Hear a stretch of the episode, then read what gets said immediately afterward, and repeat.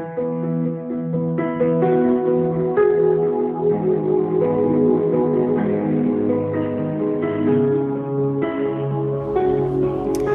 everyone. This is Linda Rennie, the founder and the president of Sanction Love Ministries.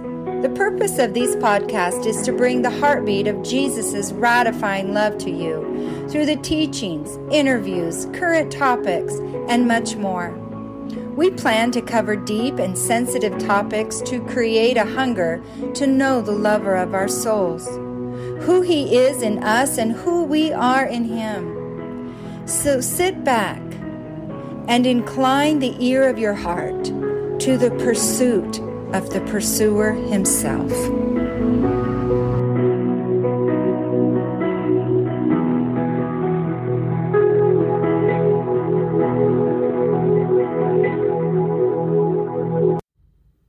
Hey guys, this is Megan Stockwell with Sanction Love.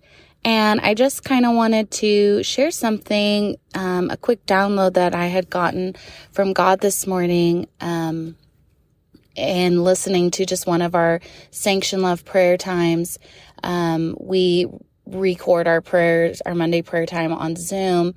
And I was, I missed the prayer time. And so I was listening to, um, it on the, the recording later.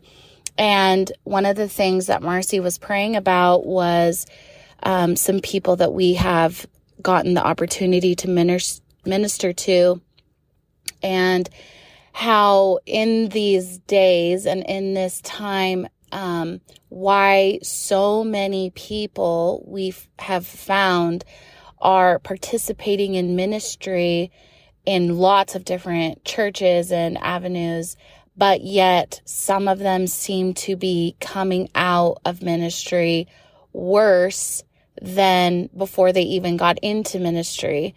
And, um, and specifically in this one um, prominent location, um, which I will not say for confidentiality purposes, but anyways, and it, but it is really seen all over the place how, um, just because you're in ministry doesn't protect you from the enemy. And when you don't do ministry, doesn't protect you from the enemy either. So um, these days, it's really important to always be um, using the armor of God and being in your word and praying and all that. So, anyways, we were praying about um, this ministry and this group of people and um, one of the things Marcy said in the prayer was, God, you keep highlighting this to us. So, what are we supposed to be catching on to? What is the thing you're trying to tell us? Give us a cue or a, clue. And I was, again, I wasn't in the prayer time. And so immediately, I mean, it, I heard this whisper it's because they're using manna for the gospel or they're making the manna the gospel.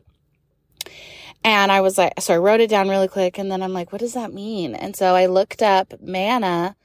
Manna is, I mean, we've all heard about manna when the Israelites were in the um, desert, but manna is food miraculously supplied to the Israelites in their journey through the wilderness. It's a divinely supplied spiritual nourishment a usually sudden and unexpected source of gratification, pleasure, or gain. And then the definition of the gospel, a lot of us know this too. It's the Christian message concerning Christ, the kingdom of God, and salvation. And so then if you take those definitions and you plug it into making manna the gospel, you're taking the divinely supplied spiritual nourishment that's a suddenly that's unexpected and it brings a momentary a momentary source of gratification and you're trying to make it sustainable for salvation and make it sustainable for the kingdom.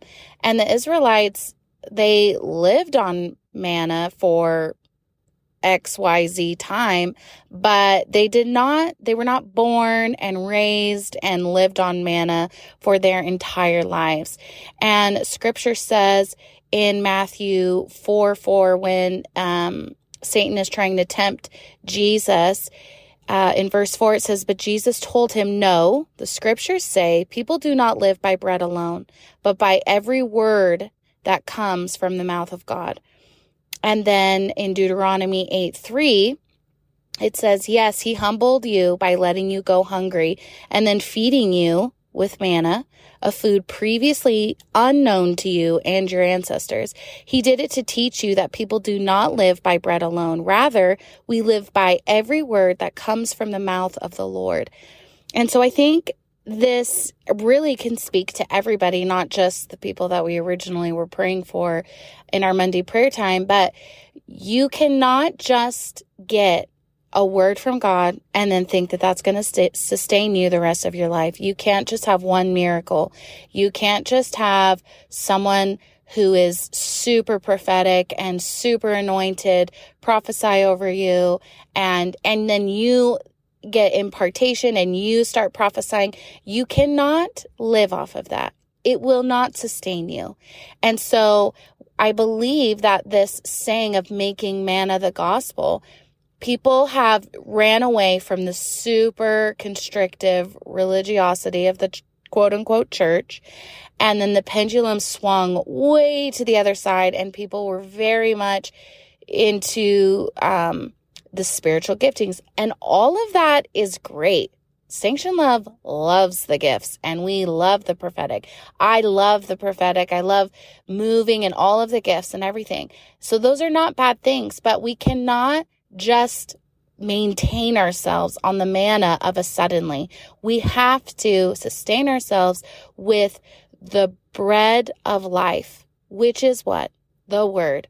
So if you do not, I mean, it's like, hello, in everyday life, you have to eat protein, you have to drink water, you should be eating a good balanced meal. It's the same for your spiritual life. You have to have balance. You can't do 24 hour ministry and never have a rest. You can't just do rest and be a recluse in your house and never talk to anyone. I mean, you can, but you're, you may not reach very many people if, and show the love of Jesus if you don't ever talk to anybody. Um, so I just, it's just a really good snippet that I felt God gave me this morning. And I really just wanted to share it with all of the wonderful listeners out there. So I pray that this little nugget gives you something to chew on, dig into your word, look for deeper, bigger chunks of bread. I love bread, and I'm sure many of you listening do love bread. So look for the meatiness and the bread in your word. Find a nugget and nothing again nothing is wrong with manna but it cannot be the thing that stains you the suddenly the momentary um, pleasure of god the momentary not momentary pleasure of god but the the moment one moment cannot sustain you. One moment might shift something for you but it's not going to st- sustain you so I just pray, God, that you would bless every person who hears this, God. I pray for open mouths. I pray for open hearts that we would be ready to receive the download, the bread, the meat that you have in your word.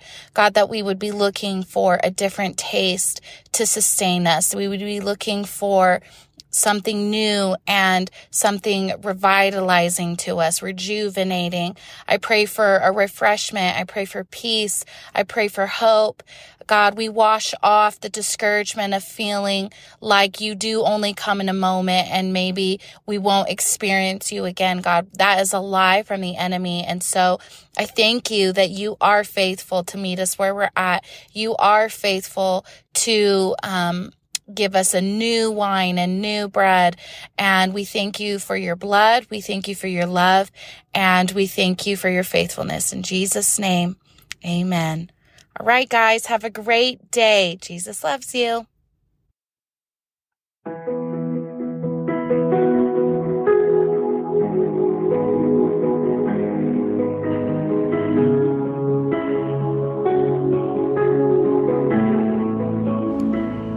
Thank you for listening to the Sanction Love podcast. Our desire is to bring the ratifying love, the binding force of love to individuals with the purpose of increasing intimacy, freedom, and identity in Christ.